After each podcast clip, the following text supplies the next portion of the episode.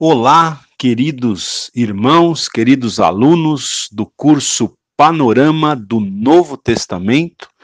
É o pastor Ronaldo Guedes Bezerra, da Igreja Evangélica Avivamento Bíblico no Tucuruvi, quem está falando novamente aqui com vocês.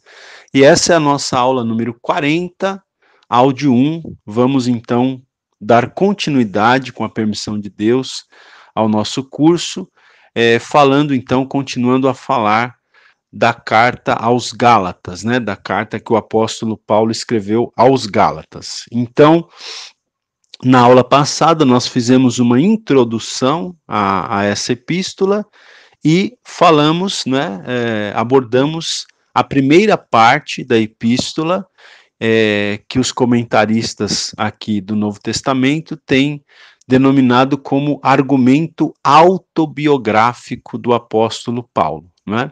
Hoje a gente vai é, buscar concluir né, o estudo nessa epístola, falando sobre o argumento teológico, que é a segunda parte da epístola, e a, a última parte da epístola, que é o argumento prático e depois a, a conclusão. Não é? Então, é, vamos, vamos lá.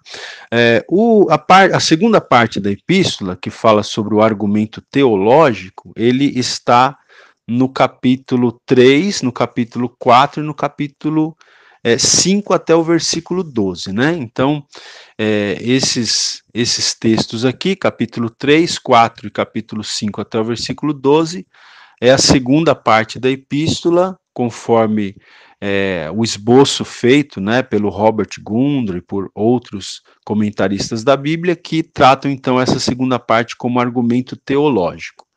Então vamos lá, queridos. Aqui no capítulo 3, o apóstolo Paulo, então, ele começa, não é, é esse capítulo 3, sendo mais uma vez muito firme aqui com, com os seus leitores, com os Gálatas, né?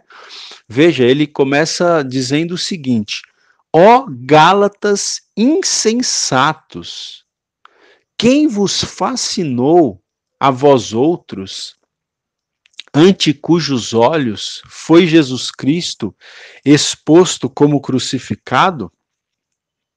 Veja, Paulo está aqui chamando os Gálatas de insensatos, não é? E está fazendo essa pergunta: quem foi que, que, que fascinou vocês, é? De tal forma que vocês estão é, voltando atrás, que vocês estão querendo abandonar o evangelho da graça de Deus para voltar atrás, para é, abraçar não é, essa doutrina judaizante que diz que a nossa salvação, a nossa justificação depende do cumprimento da lei de Moisés.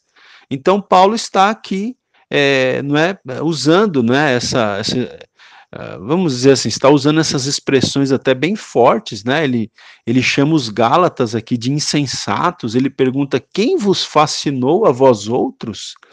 Ante cujos olhos foi Jesus Cristo exposto como crucificado? E aí ele pergunta no verso 2: Quero apenas saber isto de vós: recebestes o Espírito pelas obras da lei ou pela pregação da fé? Então, Paulo está perguntando aqui para eles: vocês receberam o Espírito Santo pelas obras da lei, cumprindo lá a lei de Moisés, ou vocês receberam o Espírito Santo pela pregação da fé? Não é? Vocês receberam o Espírito Santo praticando a lei de Moisés ou quando vocês ouviram a pregação do evangelho da graça de Deus, não é que ensina que a salvação é pela graça de Deus mediante a fé em Jesus? Quando foi que vocês receberam o Espírito Santo? É uma pergunta retórica, né, que Paulo não dá resposta, mas a resposta está implícita aqui. Eles não receberam o Espírito Santo pelas obras da lei, mas sim pela pregação da fé, não é? Então é como se ele estivesse dizendo: como é que vocês vão é, voltar para as obras da lei se quando vocês receberam o Espírito Santo não foi pelas obras da lei e sim pela pregação da fé? não é? E aí no verso 3 ele volta a chamar os Gálatas de insensatos, né? Ele diz aqui no verso 3 do capítulo 3: Sois assim insensatos, que, tendo começado no espírito, estejais agora vos aperfeiçoando na carne? Então, mais uma vez, né, Paulo os chama aqui é, de insensatos. Por quê? Porque eles haviam começado no espírito, né? ou seja, recebendo o evangelho da graça de Deus, e agora estavam querendo voltar atrás para abraçar aquela doutrina que dizia que para a pessoa ser salva, ser justificada, teria de cumprir a lei de Moisés. E no versículo 5 ele faz mais uma pergunta aqui retórica, né? Ele pergunta o seguinte: Aquele, pois, que vos concede o Espírito e que opera milagres entre vós, porventura o faz pelas obras da lei ou pela pregação da fé? Né? Mais uma vez, né? é basicamente o mesmo argumento do versículo 2, e ele está aqui então fazendo essa pergunta: aquele que vos concede o Espírito, né? que é Deus que concede o Espírito Santo, e que opera milagres entre vós, este, né? É, o faz, quer dizer, ele concede o Espírito, ele opera milagres pelas obras da lei ou pela pregação da fé? Então, está implícito aqui a resposta que é pela pregação da fé. Então, é como se Paulo estivesse dizendo: vocês não podem voltar atrás, não é? E na sequência aqui, o apóstolo Paulo vai usar um argumento é, que é a experiência de Abraão. Não é? E esse argumento, para quem se lembra, a gente, quando estudou a Epístola aos Romanos, nós falamos sobre isso, porque o, o mesmo argumento, claro que com alguns algumas nuances, algumas variações, algumas coisas que Paulo acrescenta aqui, alguns argumentos é, que, ele, que ele acrescenta aqui, vamos dizer assim, não é? Mas é basicamente o mesmo argumento que ele usa ao escrever a epístola aos Romanos, né? É, lá em Romanos capítulo 4, Paulo desenvolve esse mesmo tema, ou seja, a experiência de, de Abraão. Então veja como é interessante né, a gente estudar é, os escritos, perdão, é, veja como é interessante a gente estudar os, os escritos do apóstolo Paulo em conexão, né? Você vai comparando né, a, as cartas que ele escreveu e você vai percebendo que a teologia de Paulo é uma só, né? Que o, que o pensamento doutrinário de Paulo é um só. Tanto que você percebe que o que ele escreve em Gálatas confirma o que ele escreve em Romanos, o que ele escreve em Efésios e assim sucessivamente. Então, quando a gente estuda todos os escritos de Paulo, as cartas de Paulo, a gente vai entendendo o pensamento paulino, a teologia paulina, e mais do que isso, a gente vai entendendo a revelação que Deus deu para o apóstolo Paulo, principalmente no que diz respeito à salvação pela graça de Deus somente, independente de méritos, independente de cumprimento da lei de Moisés, independente de desempenho pessoal, não é? Bom, então, veja, aqui no, no versículo 6 do capítulo 3, né, Paulo vai dizer aqui então, é o caso de Abraão, que creu em Deus e isso lhe foi imputado para a justiça, né?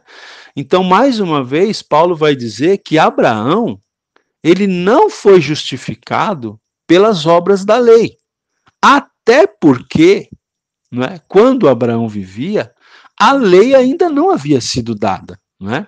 A lei de Moisés, ela só foi dada é, séculos depois de Abraão. Né? Vamos nos lembrar que Abraão foi pai de Isaac, que foi pai de Jacó, que foi pai de José, que foi para o Egito, não é? que levou a família para o Egito. Passaram-se 400 anos de escravidão no Egito. Aí depois Deus levantou Moisés, que libertou o povo do Egito, e aí Deus deu a lei para Moisés. Então você está falando aqui de, de Abraão a Moisés, a gente tem aí algo em torno de uns 500 anos de diferença. Né? É, então, Abraão viveu em torno de 500 anos antes de a lei ter sido dada. E o argumento de Paulo é esse: Abraão foi justificado pela lei? Não, não tinha como Abraão ser justificado pela lei, porque a lei nem tinha sido dada ainda. Então, como é que Abraão foi justificado diante de Deus? Abraão foi justificado pela fé. Porque o texto de Gênesis, capítulo 15, versículo 6, diz que Abraão creu em Deus. e isso lhe foi imputado, lhe foi creditado não é, para a justiça. Não é? Abraão creu, ou seja, Abraão teve fé em Deus, na promessa de Deus, e isso lhe foi creditado como forma de ser justificado diante de Deus, como forma de ser aceito diante de Deus.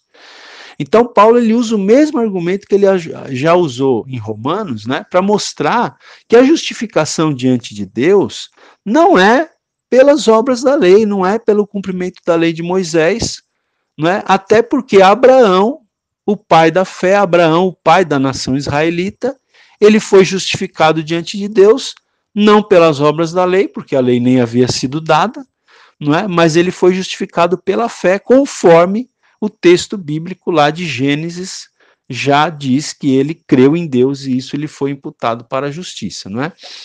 E eu queria ler aqui um, um trecho que o Robert Gundry fala, é, comentando, né, esse, esse texto aqui.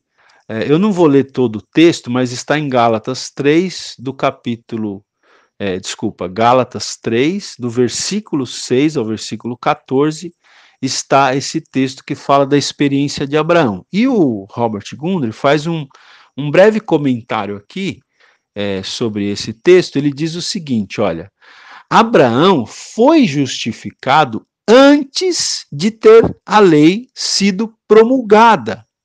Pelo que, mesmo no Antigo Testamento, a justiça vinha pela fé e não pela lei. Então, a justificação pela fé não começa é, quando Jesus vem, quando o cristianismo se inicia, quando Jesus morre na cruz. Na verdade, a, a, justificação pela fé, ela já se dava lá no Antigo Testamento. Sempre, a justificação sempre foi pela fé, nunca foi pelas obras, nunca foi pela observância da lei, não é? a, a, a justificação sempre foi pela fé. Ah, aí você pode me perguntar, mas então por que, que a lei foi dada? Bom, a gente já falou um pouquinho sobre isso na aula passada, vamos ver se a gente consegue falar um pouquinho sobre isso nessa aula também mais adiante. Mas o fato é que, é, vou aqui repetir, né? Como diz o Robert Gundry aqui, mesmo no Antigo Testamento, a justiça, ou seja, a justificação, a aceitação diante de Deus, vinha pela fé e não pela lei. Até porque, né, aquela expressão que a gente tem, o justo viverá pela fé, é uma expressão do Antigo Testamento, é uma, uma expressão que está lá no profeta Abacuque, né? Então, o Robert Gundry, ele continua dizendo aqui, a lei pode somente amaldiçoar ou condenar, posto que ninguém a obedece em sua inteireza, né? Já que ninguém consegue obedecer à lei em sua totalidade, em sua inteireza, porque é impossível, né? É impossível um ser humano cumprir cada detalhe meticuloso da lei, é impossível, ninguém consegue isso, né? Na verdade, só Jesus Cristo conseguiu isso, mas ninguém consegue isso. Então, já que ninguém consegue obedecer à lei em sua inteireza, em sua totalidade, a lei, ela, ela somente termina sendo um canal né, que, que condena as pessoas, que traz maldição sobre a vida das pessoas. Por isso, o apóstolo Paulo diz aqui em Gálatas capítulo 3, olha, versículo 13, ele diz assim: Cristo nos resgatou da maldição da lei, fazendo-se ele próprio maldição em nosso lugar porque está escrito: Maldito todo aquele que for pendurado em madeiro, para que a bênção de Abraão chegasse aos gentios, né, aos não-judeus, em Jesus Cristo, a fim de que receb... a fim de que recebêssemos pela fé o Espírito prometido. Então, como ninguém consegue praticar a lei na sua inteireza, a lei termina é, apenas, não é, para nós é, tendo uma função de nos condenar, de trazer até uma, uma maldição para aqueles que querem ser justificados pela lei e que não podem porque não conseguem cumpri-la totalmente. Portanto, diz o texto aqui, que Cristo nos resgatou da maldição da lei, fazendo-se Ele próprio maldição em nosso lugar, para que a bênção de Abraão chegasse a nós, né, chegasse aos gentios através de Jesus Cristo, a fim de que recebêssemos pela fé o Espírito Santo, né, o Espírito prometido por Deus. Aula 40, áudio 2 agora. Muito bem. Bom, gente, aí depois, na sequência, aqui no capítulo 3 ainda, do versículo 15 ao 22, o apóstolo Paulo ele vai desenvolver uma argumentação aqui, é, onde ele diz que a lei que foi dada através de Moisés não pode invalidar a promessa que Deus fez a Abraão 500 anos antes de a lei ter sido dada. Né? A lei de Moisés, portanto, não pode invalidar a promessa. Não é? E a promessa feita a Abraão é que está conectada com não é, o princípio de que a justificação, a aceitação diante de Deus é pela fé somente. Então, como diz aqui o, o Robert Gundry, né, ele diz aqui que o pacto que Deus fez com Abraão, né, a promessa que Deus fez a Abraão, é mais fundamental do que a lei. Né? E a lei não anulou aquele pacto. Né? Muito pelo contrário. Né? Então, uh, nós temos essa explicação que ele faz aqui. Depois eu, eu recomendo a você estar lendo né, esse trecho para tentar se aprofundar aqui. A gente, infelizmente, não tem muito tempo para fazer isso, mas o fato é que a lei que foi dada por intermédio de Moisés não pode invalidar a promessa que Deus fez a Abraão, promessa essa, né, que traz é, essa, esse princípio de que a justificação é pela fé, é pela fé em Deus, independentemente do cumprimento da lei, até porque quando Deus fez a promessa a Abraão, a lei ainda não havia sido dada, não é? Na sequência, o apóstolo Paulo vai falar, vai trazer um, um outro argumento aqui, não é? Ou uma outra ilustração. Eu vou ler aqui o versículo 24, ele diz assim: De maneira que a lei nos serviu de aio para nos conduzir a Cristo, a fim de que fôssemos justificados por fé. Então, como eu disse agora há pouco, alguém pode perguntar, mas por que, que a lei foi dada então? Não é? Então, veja, aqui o apóstolo Paulo está falando que a lei nos serviu de aio. Não é? O que, que é um aio? É, o, o aio era uma espécie de tutor que costumava levar uma criança à escola. Não é? Até que a criança atingisse, atingisse uma maturidade, o pai da criança, naquele tempo, deixava a criança aos cuidados de um, de um aio, de um tutor, que levava a criança à escola até que a criança atingisse a maturidade. Então, ele está dizendo aqui que a lei nos serviu de aio para nos conduzir a Cristo, né? A lei nos serviu de uma espécie de tutor enquanto nós éramos menores, para nos conduzir a Cristo. Né? Ou seja, gente, é, a lei teve esse propósito, mostrar para o ser humano que, por seus próprios méritos, o ser humano jamais conseguiria ser justificado. Não é? A lei, ela, ela, ela teve é, alguns propósitos, né? Eu acho que eu falei isso na aula passada. Um dos propósitos é mostrar a santidade de Deus, porque a lei mostra a santidade de Deus, o quanto Deus é santo e quanto o homem, nesse estado pecaminoso, é, não consegue se conformar à, à, santidade de Deus, à lei de Deus. Como o homem não consegue alcançar esse padrão de Deus porque o homem é pecador, né? Então a lei serve para mostrar para nós que nós não conseguimos por nossos méritos, por nossos esforços nos conformarmos ao padrão de Deus, à santidade de Deus. Por isso nós precisamos da graça de Deus. Por isso Deus nos providenciou a salvação pela graça de Deus mediante a fé em Jesus Cristo. Então, a lei nos serviu de aio, nos serviu de tutor, né? É, enquanto estávamos num período de, de, de, menoridade, por assim dizer, até atingirmos a maioridade, ou seja, a compreensão de que necessitamos da graça de Deus. Então, a lei nos serviu de aio para nos conduzir a Cristo, a fim de que fôssemos justificados por fé, como diz o apóstolo Paulo aqui, né? Aí no versículo 25 ele diz: é, Mas tendo vindo a fé, já não permanecermos subordinados ao aio, né? Tendo vindo a maturidade, tendo vindo a compreensão de que a justificação se dá pela graça de Deus tão somente mediante a fé em Cristo Jesus, chegando a esse conhecimento, a esse entendimento, a essa maturidade, já não permanecemos subordinados ao aio, ao tutor, ou seja, à lei, já não permanecemos mais, porque já alcançamos a maturidade. Já entendemos que a lei não nos pode justificar. Já entendemos que não podemos ser salvos por nossos méritos, por nossos, né, pelo nosso desempenho ou pela nossa observância à lei de Moisés. Já entendemos que a nossa salvação depende da graça de Deus mediante a fé em Cristo Jesus. Portanto, não, não permanecemos mais, não precisamos mais permanecer subordinados ao aio, ao tutor, à lei. Né?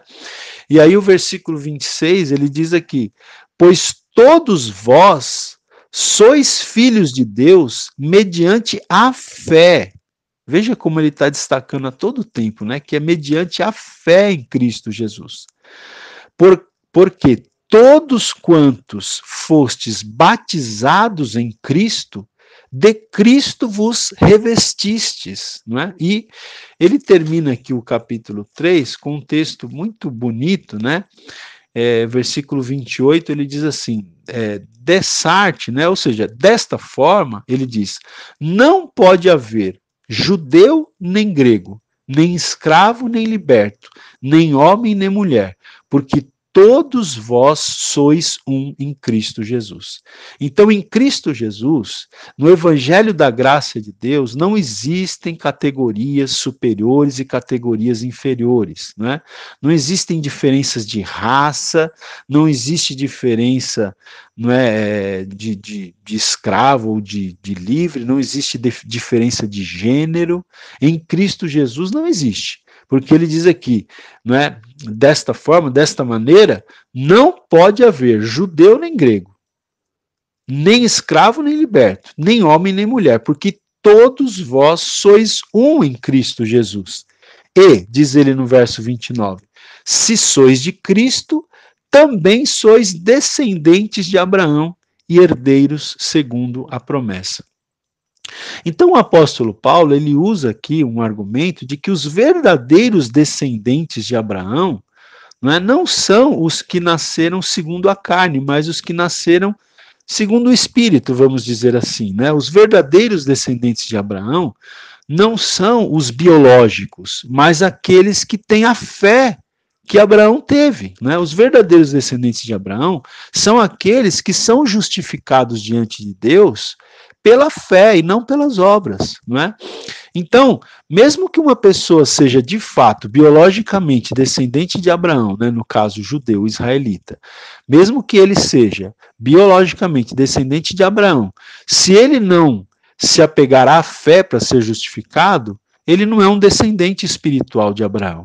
Só são descendentes espirituais de Abraão aqueles que é, entendem que só serão aceitos por Deus, só serão justificados por Deus pelo evangelho da graça de Deus mediante a fé em Jesus Cristo, independentemente da observância da lei de Moisés, independentemente de méritos, independentemente de obras ou de desempenho pessoal, não é? Bom, gente, vamos lá. Temos aqui muitos, muitas coisas a serem faladas ainda. Então, no capítulo 4, nós temos também aqui um texto bem, bem conhecido, né? Eu vou pegar aqui a partir do versículo 3, quando Paulo diz o seguinte: Assim também nós, quando éramos menores, né? Ou seja, quando nós ainda é, não tínhamos entendido que a salvação era pela graça de Deus mediante a fé, quando nós ainda não tínhamos alcançado a, a maioridade, naquela época estávamos sujeitos aos rudimentos do mundo. Vindo, porém, diz ele aqui no verso 4, a plenitude do tempo, Deus enviou seu filho, nascido de mulher, nascido sob a lei, para resgatar os que estavam sob a lei, a fim de que recebêssemos a adoção de filhos. Então ele está dizendo aqui que na plenitude do tempo, né, nós, nós entendemos que Jesus Cristo, ele veio, ele nasceu na plenitude do tempo. uh, a gente já falou nas primeiras aulas que todo aquele processo histórico, né, uh, do domínio grego, que difundiu a cultura grega, do domínio romano, que trouxe a paz romana para o império, o contexto uh, da religiosidade dos judeus, tudo aquilo ali era o palco sendo preparado para que o ator principal da história, que é Cristo, entrasse em cena. Então, Paulo diz aqui que na plenitude do tempo, Deus enviou seu filho, nascido de mulher, nascido sob a lei. Jesus nasceu debaixo da lei.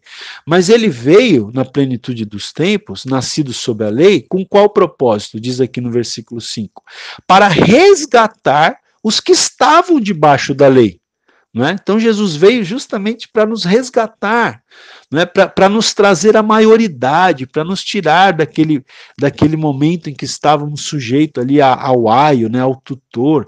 Jesus veio para nos resgatar, para resgatar os que estavam debaixo da lei, a fim de que recebêssemos a adoção de filhos, a fim de que nós fôssemos adotados como filhos de Deus. Versículo 6 do capítulo 4.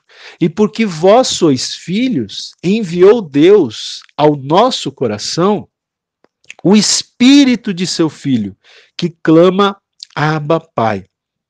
Então, porque hoje nós somos filhos de Deus, Deus enviou ao nosso coração, Deus nos deu o Espírito Santo de Deus, pelo qual nós podemos clamar Abba Pai.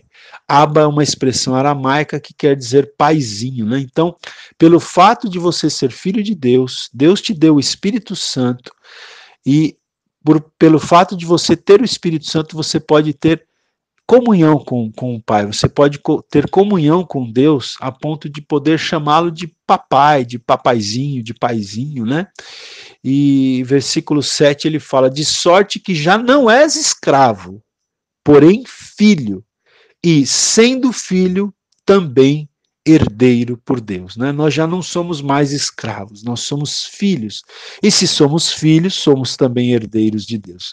Veja que são, são também argumentos que Paulo também desenvolve ali na carta né, é, aos, aos Romanos. Paulo também fala uh, ou desenvolve um argumento semelhante a esse aqui. Né? E aqui, gente, ainda no capítulo 4, o apóstolo Paulo, no verso 8, ele vai dizer o seguinte: Outrora, porém, não conhecendo a Deus, servieis a deuses, que por natureza não o são. Mas agora que conheceis a Deus, ou antes, sendo conhecidos por Deus, como estáis voltando outra vez aos rudimentos fracos e pobres, aos quais de novo quereis ainda escravizar-vos? Então, Paulo, mais uma vez aqui, ele exorta os Gálatas, né? Ele diz aqui: antigamente vocês não conheciam a Deus, vocês serviam a deuses, que na verdade nem, nem, nem o são, né? Mas agora que vocês conheceram a Deus, agora que vocês são conhecidos por Deus, como que vocês estão voltando outra vez àqueles rudimentos fracos e pobres, aos quais de novo vocês querem ainda se deixar escravizar? E aí Paulo é, diz aqui no versículo 11: Receio de vós tenha eu trabalhado em vão para convosco. Né? Então, Paulo diz aqui: olha, eu, é, o, pelo fato de vocês estarem querendo voltar atrás, não é? Eu, eu, eu receio não é que eu tenha trabalhado em vão para convosco. Eu receio que o meu trabalho entre vocês tenha sido um trabalho em vão, né? Eu vou ler aqui o, esse mesmo versículo 11 do capítulo 4, aqui no, na linguagem, na nova tradução na linguagem de hoje, onde ele diz assim: olha, Paulo diz assim: Estou muito preocupado com vocês. Será que todo o trabalho que tive com vocês não valeu nada? Né? Então, Paulo ele está aqui realmente receoso, né, preocupado, né, que o trabalho dele tenha sido em vão. Por quê? Porque os Gálatas estavam né, sendo tentados a voltar atrás. Uh, então, por isso é que Paulo escreve essa epístola aos Gálatas. Né? Um dos motivos pelos quais Paulo escreve essa epístola é esse, porque os Gálatas estavam sendo tentados a voltar atrás, a deixar o evangelho da graça de Deus né, para trocá-lo por outro evangelho. Aula 40, áudio 3. Muito bem, queridos. Continuando aqui no capítulo 4, do versículo 12 até o versículo 20, é, o texto bíblico continua mostrando a perplexidade de Paulo em relação ao comportamento ali dos Gálatas, não é? Então veja, aqui no versículo 17, Paulo diz assim: Os que vos obsequiam não o fazem sinceramente, mas querem afastar-vos de mim, para que o vosso zelo seja em favor deles, né? Ou seja, Paulo está falando aqui dos judaizantes, né? Lembrando que, como eu expliquei na aula passada, é, os judaizantes eles ficavam no encalço do apóstolo Paulo, né? Paulo saía de um lugar, é, Paulo saía de um lugar tendo pregado, tendo ensinado que a salvação era pela graça de Deus, mediante a fé em Jesus Cristo tão somente, independentemente do cumprimento da lei de Moisés. Então, Paulo ensinava isso, virava as costas para ir para outro lugar, pregar, plantar novas igrejas. Chegavam judaizantes dizendo que não era bem assim, que além da fé era necessário cumprir a lei de Moisés, né? Então, o que Paulo está falando aqui é que essas pessoas, né, os que vos obsequiam, quer dizer, esses que tentam seduzir, influenciar vocês, não o fazem sinceramente, mas querem afastar-vos de mim. Esses judaizantes, eles estão tentando afastar vocês de mim, Gálatas, para que o vosso zelo seja em favor deles, né? para que, que vocês, então, é, sejam influenciados por eles, né, e para que vocês honrem a eles. Né? Eu vou ler aqui o mesmo versículo, é, versículo 17 do capítulo 4, aqui na, na nova tradução na linguagem de hoje. Nessa tradução diz assim: esses homens, no caso, uma referência aos judaizantes, né? Esses homens mostram grande interesse por vocês, mas a intenção deles não é boa. O que eles querem é separar vocês de mim, para que vocês sintam por eles o mesmo interesse que eles sentem por vocês. E aí no versículo 19, é muito interessante esse versículo também. Paulo diz aos Gálatas: Meus filhos, por quem de novo sofro as dores de parto, até ser Cristo formado em vós. Né? Então, como os Gálatas estavam sendo tentados a abandonar o evangelho da graça de Deus, né? Paulo está dizendo aqui que eles, os Gálatas, eram filhos pelos quais Paulo estava sofrendo as dores de parto de novo. Né? Por quê? É, Paulo já tinha sofrido as dores de parto quando plantou as igrejas ali na Galácia. Já foi o primeiro parto, né? Porque ali ele estava gerando os Gálatas como filhos de Deus. E mas como os Gálatas estavam sendo tentados a voltar atrás, Paulo está dizendo aqui que é como se ele tivesse sofrendo de novo as dores de parto.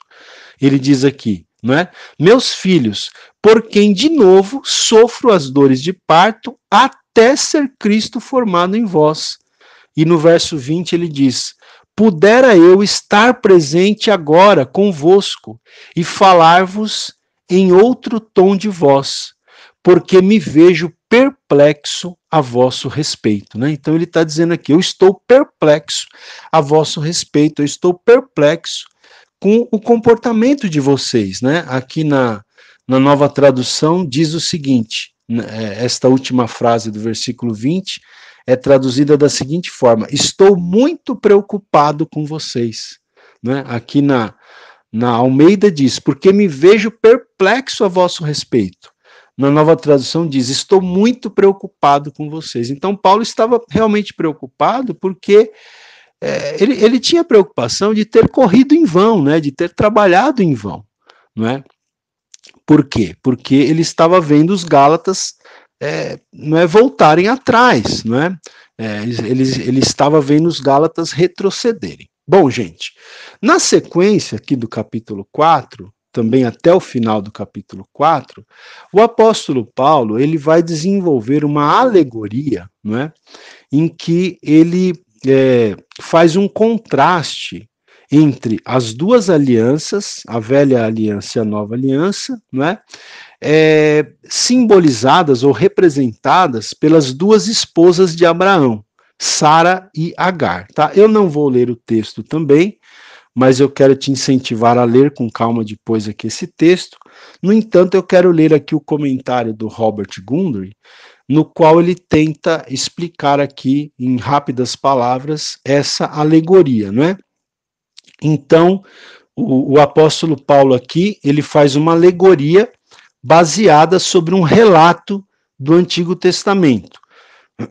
Perdão, gente. Aí ele diz aqui, o Robert Gundry diz, né, que Agar, aquela, aquela mulher da qual Abraão teve o filho Ismael, né, é, Agar, ela era uma escrava. Então, Robert Gundry, baseado no texto aqui, ele diz: Agar, a escrava, representa o Monte Sinai, isto é, a lei mosaica. Né? Agar representa, aqui nessa alegoria que Paulo faz, Agar representa a lei mosaica, a lei que foi dada através de Moisés. E Ismael, o filho de Agar, que nasceu escravo, porque a sua mãe era escrava, ilustra aqueles que estão escravizados à lei. Não é? Já Sara simboliza aqui nessa alegoria o cristianismo, simboliza a nova aliança em Cristo Jesus.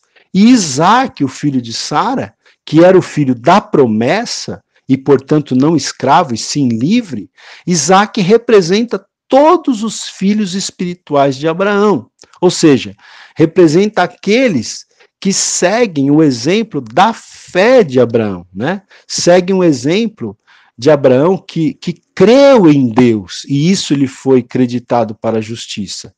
E que, por isso mesmo, são libertados da lei em Cristo Jesus, né?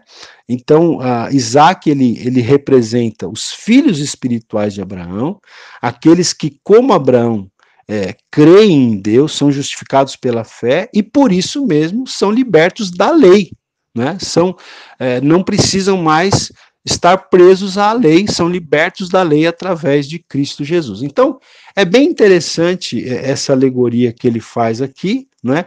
Agar representando a lei mosaica e Ismael, o filho nascido escravo, ilustrando aqueles que estão escravizados pela lei. Porque as pessoas que, que queriam ser aceitos por Deus, né, os judaizantes, por exemplo, que queriam ser aceitos por Deus, que queriam ser justificados por Deus mediante o cumprimento da lei, eles estavam ainda presos à lei.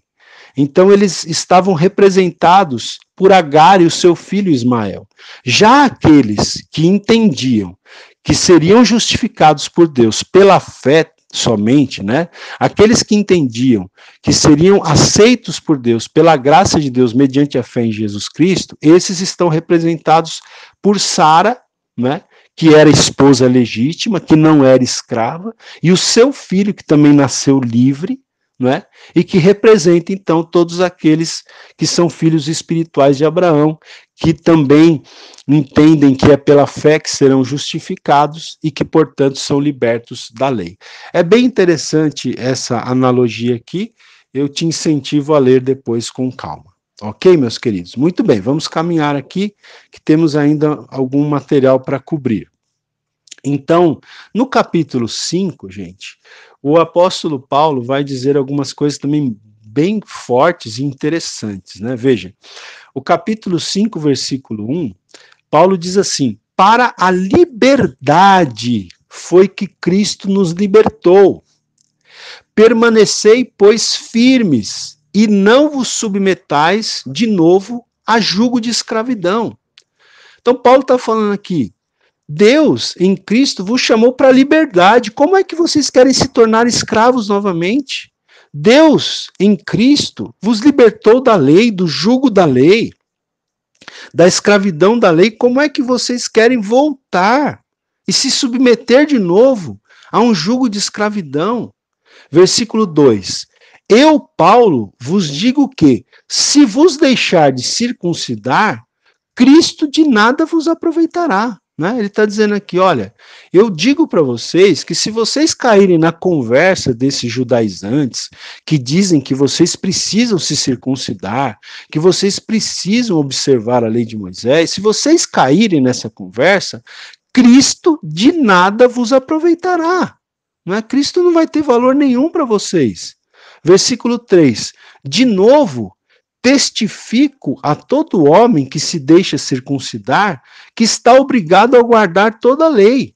Se você se deixar circuncidar, se você cair nessa conversa de que você vai, vai ser justificado diante de Deus pelo cumprimento da lei, então você tem que guardar toda a lei.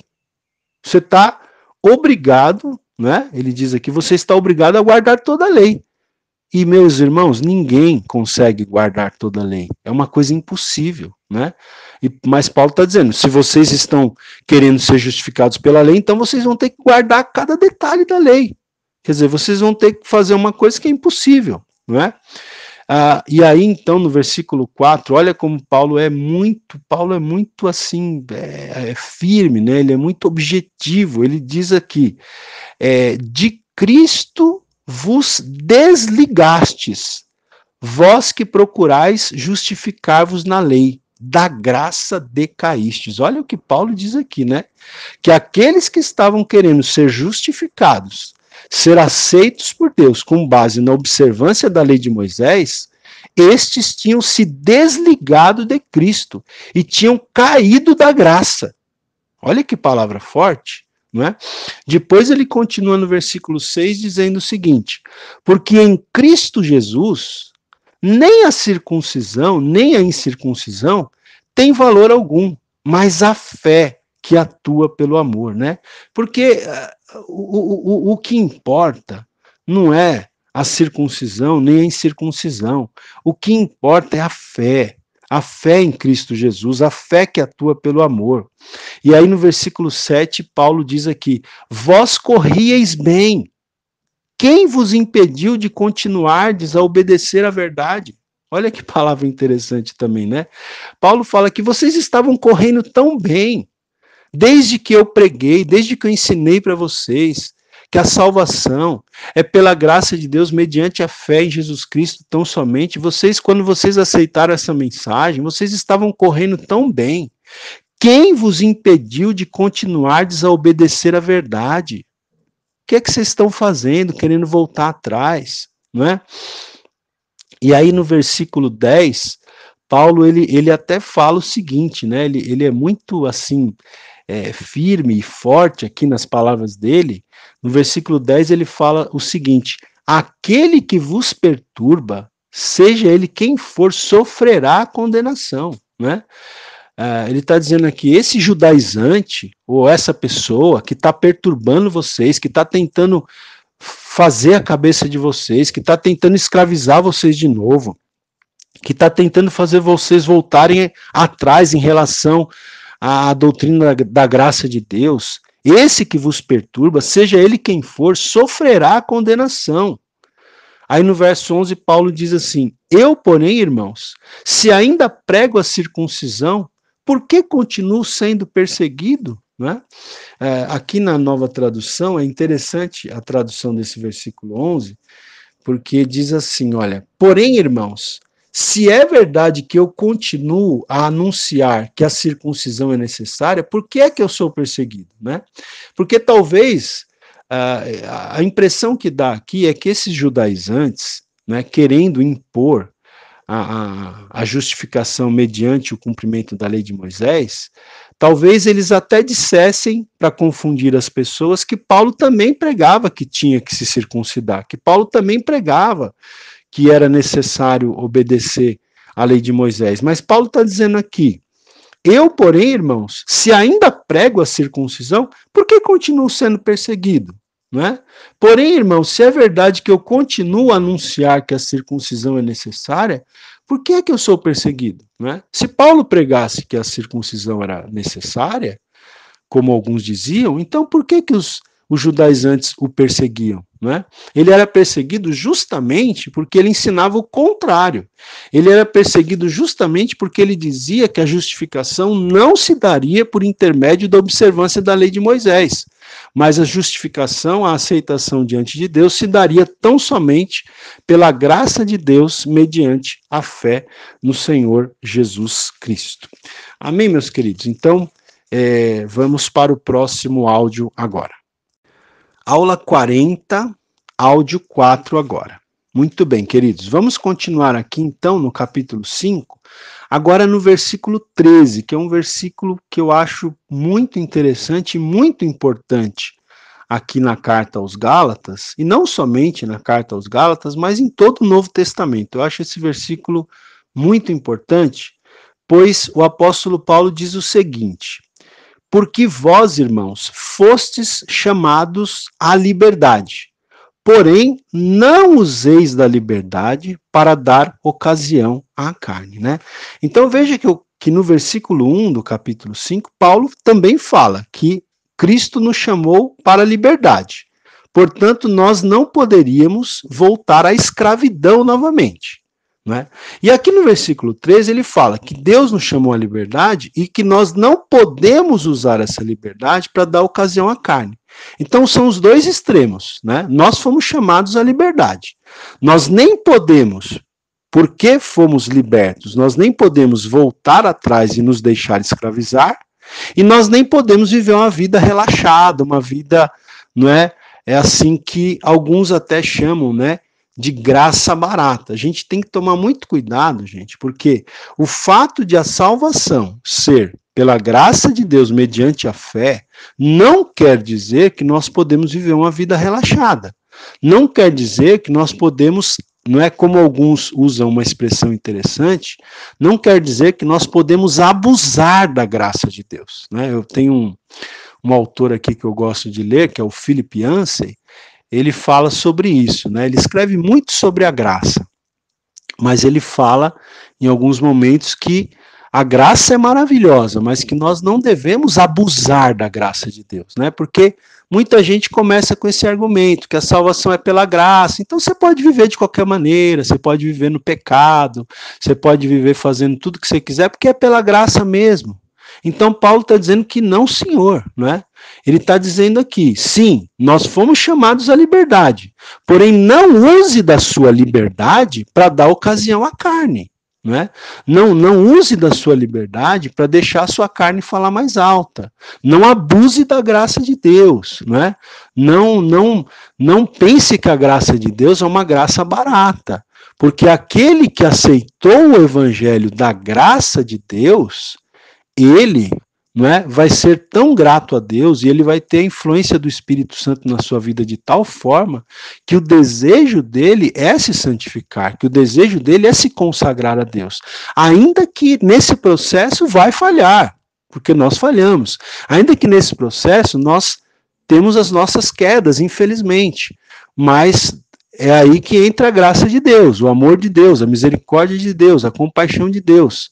Mas o fato é que não podemos usar a graça como desculpa para o pecado. Né? Não podemos usar a graça como uma desculpa para vivermos uma vida é, carnal, né? para vivermos uma vida abusando da graça de Deus, de maneira nenhuma. Então, Paulo deixa isso aqui bem claro aqui né, na carta aos Gálatas, no versículo 13 do capítulo 5. E tanto é verdade que no capítulo 5 ele continua, né, aí depois nós temos aquele texto muito conhecido que fala sobre as obras da carne e o fruto do espírito, né?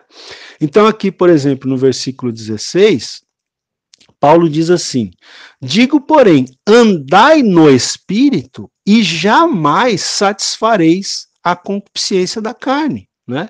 Ele está nos, nos orientando aqui a andarmos no espírito. Nós fomos chamados à liberdade, mas não não a liberdade para dar ocasião à carne, e sim para andar no espírito.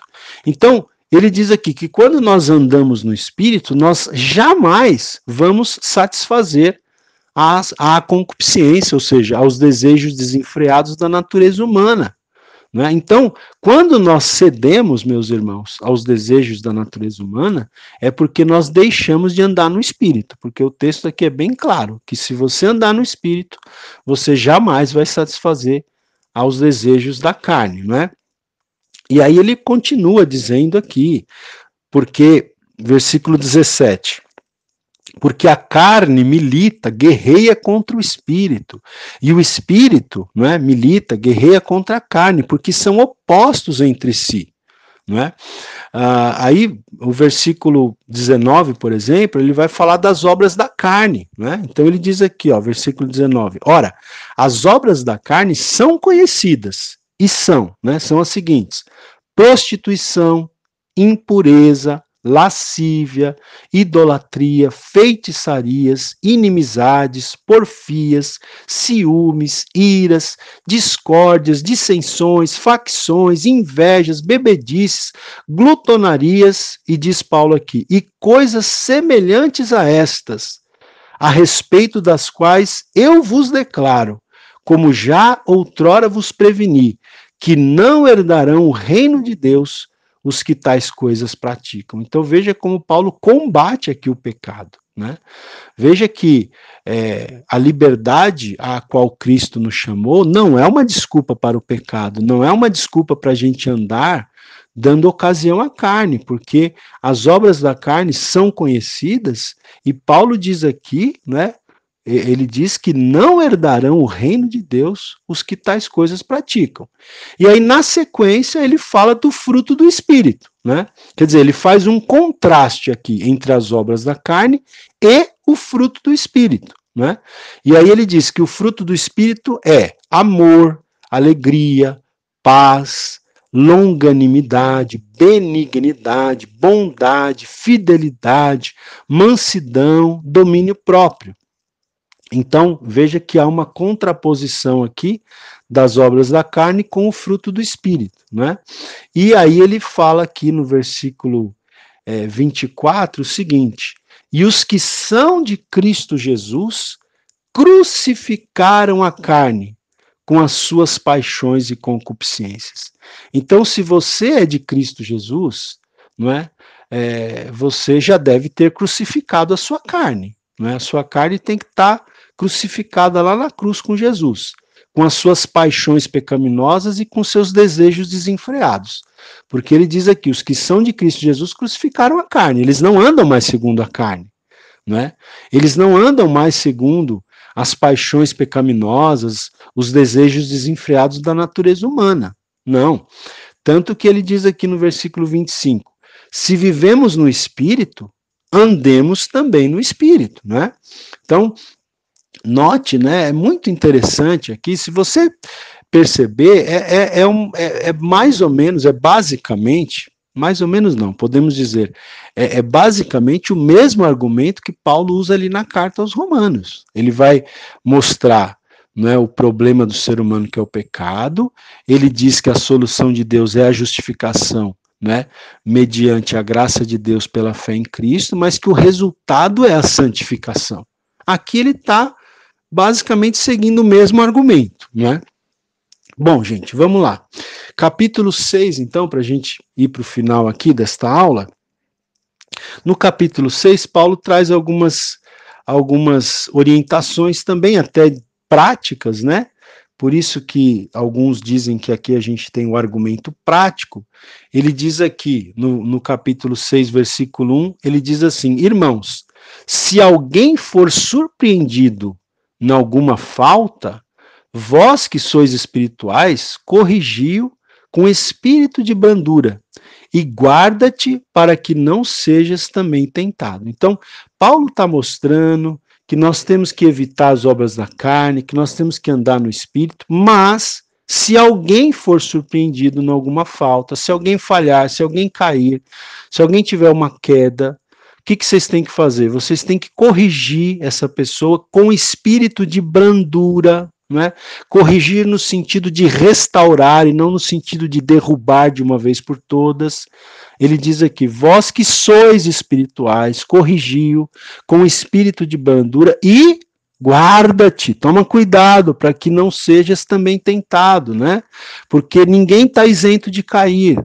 Paulo diz: aquele que está de pé, vigie para que não caia. Ele diz isso, se não me engano, lá na carta uh, aos Coríntios, né, na primeira carta. Então, é isso, né? É, se alguém for surpreendido em alguma falta, corrige essa pessoa com espírito de brandura e vigia para que você mesmo não caia no mesmo erro dessa pessoa. Né? Versículo 2: Levai as cargas uns dos outros, e assim cumprireis a lei de Cristo. Não é? Ou seja, Paulo aqui ele aconselha é, a, a, que nós possamos compreender né, um ao outro e ajudar a, a, aos nossos irmãos é, diante das provas, né, diante até das, das faltas, das quedas uns dos outros. Levai as cargas uns dos outros, e assim cumprireis a lei de Cristo. Agora eu vou para o versículo 7 do capítulo 6, também um versículo bastante conhecido e bastante interessante, forte também. Paulo diz aqui: Não vos enganeis, de Deus não se zomba, pois aquilo que o homem semear, isso também ceifará, né? Olha, não se enganem, de Deus não se zomba. Tem uma outra tradução que diz que Deus não se deixa escarnecer. Aquilo que o homem semear, isso ele vai colher, né? A vida, na vida nós temos a lei da semeadura. Aquilo que nós semearmos, nós vamos colher, né? E aí ele continua dizendo no verso 8, porque o que semeia para a sua própria carne, da carne colherá corrupção. Aquilo que o homem semear, ele vai colher. Se ele semeia para a sua própria carne, se ele dá vazão às paixões carnais, pecaminosas, da carne colherá corrupção.